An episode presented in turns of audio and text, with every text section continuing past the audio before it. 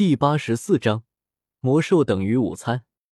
刚刚吃过午饭，萧贤正打算好好休息一下，就听到外面传来吓人的通报声：“萧贤少爷，外面雅菲小姐找你。”听到这话，萧贤身体一颤，瞥了瞥一旁木然的三女，感觉有些不妙。可可，请她进来吧。本想着让她离开，但萧贤一想。这样不是证明自己做贼心虚了，只得摆了摆手，做出一副很不在意的样子，说道：“大猪蹄子！”听到这话，纳兰嫣然很是不满，撅着嘴巴冷哼一声，骂道：“你是不是又皮痒痒了？”呀！一把抱住了纳兰嫣然，将她弄到了筋斗云上面。萧贤掐着她的嘴巴，恶狠狠的说道。你快放手！虽然每天陪萧贤睡觉，但在众人面前，纳兰嫣然怎么可能放得开？立马挣扎了起来。好啊！闻言，萧贤顿时放开了，嘴角噙着笑，随后掐住了他的脸蛋，揉了起来。你！纳兰嫣然气急，不过被萧贤控制着，他压根没有反抗的余地。只得脸色通红，欲言还拒的瞪着萧贤。好了，别闹了，还是看看对方来干什么吧。看到纳兰嫣然向自己求救，云云顿时开口说道：“就知道搬救兵，晚上再好好收拾你。”闻言，萧贤不满的瞪了纳兰嫣然一眼，随后埋着头，在他耳边轻声说道：“一股热浪袭来。”纳兰嫣然脸色更加红润，想到了某种不可描述的事，更加无地自容。看了看云云二人，见他俩没有听到，纳兰嫣然这才松了一口气，低着头，压根不敢和此刻的萧贤对视。搞什么？想多了吧？看到纳兰嫣然这样子，萧贤顿时明白过来，瞳孔一缩。内心很是惊诧，他不过是想好好惩罚对方而已，又不是那啥惩罚，搞得现在自己有种涩涩的感觉。四六松开了纳兰嫣然，萧贤背靠在筋斗云上，随手从果盘里拿起一块切好的西瓜，慢悠悠的吃了起来。亚菲小姐，有事？看到亚菲进来。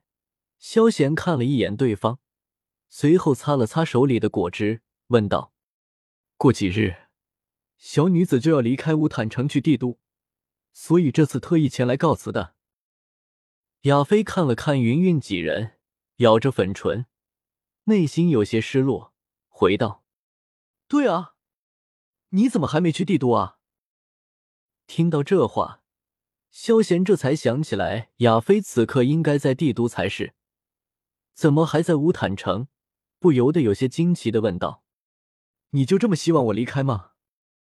听到这话，亚飞感觉心里零零落落的，玉手紧紧的握成拳头，盯着萧贤，有些激动的问道：“你误会了，我还以为你早就高升了。”哈哈，知道自己的话有些伤人心，萧贤挠了挠头，有些不好意思的说道：“原来如此。”亚飞松了一口气，情不自禁的点了点头。对了，过几天我们也去帝都，不如同行如何？想到自己也要去帝都，萧贤顿时开口说道。亚飞还没有说话，云云几人听着萧贤的话，顿时面色不善的看着萧贤。萧贤顿时有些冷汗淋漓。至于亚飞，听到萧贤的话，心里感觉暖暖的。他拖了总部这么长时间，不就是为了等对方吗？你们够了！别以为我好说话就可以欺负我。要是我跟人跑了，你们后悔还来不及。感觉自己没人权，萧贤直接对着三女翻了个白眼，一副委屈的样子说道：“你敢？要是你和那个狐狸精跑了，信不信我杀了你再自杀？”听到萧贤这话。云云不善的眯起了眼睛，提了提手中的长剑，冷声回道：“萧贤，妈的，这点子太扎手了。”嘿嘿，我说着玩的，小云云，你动刀动枪干什么？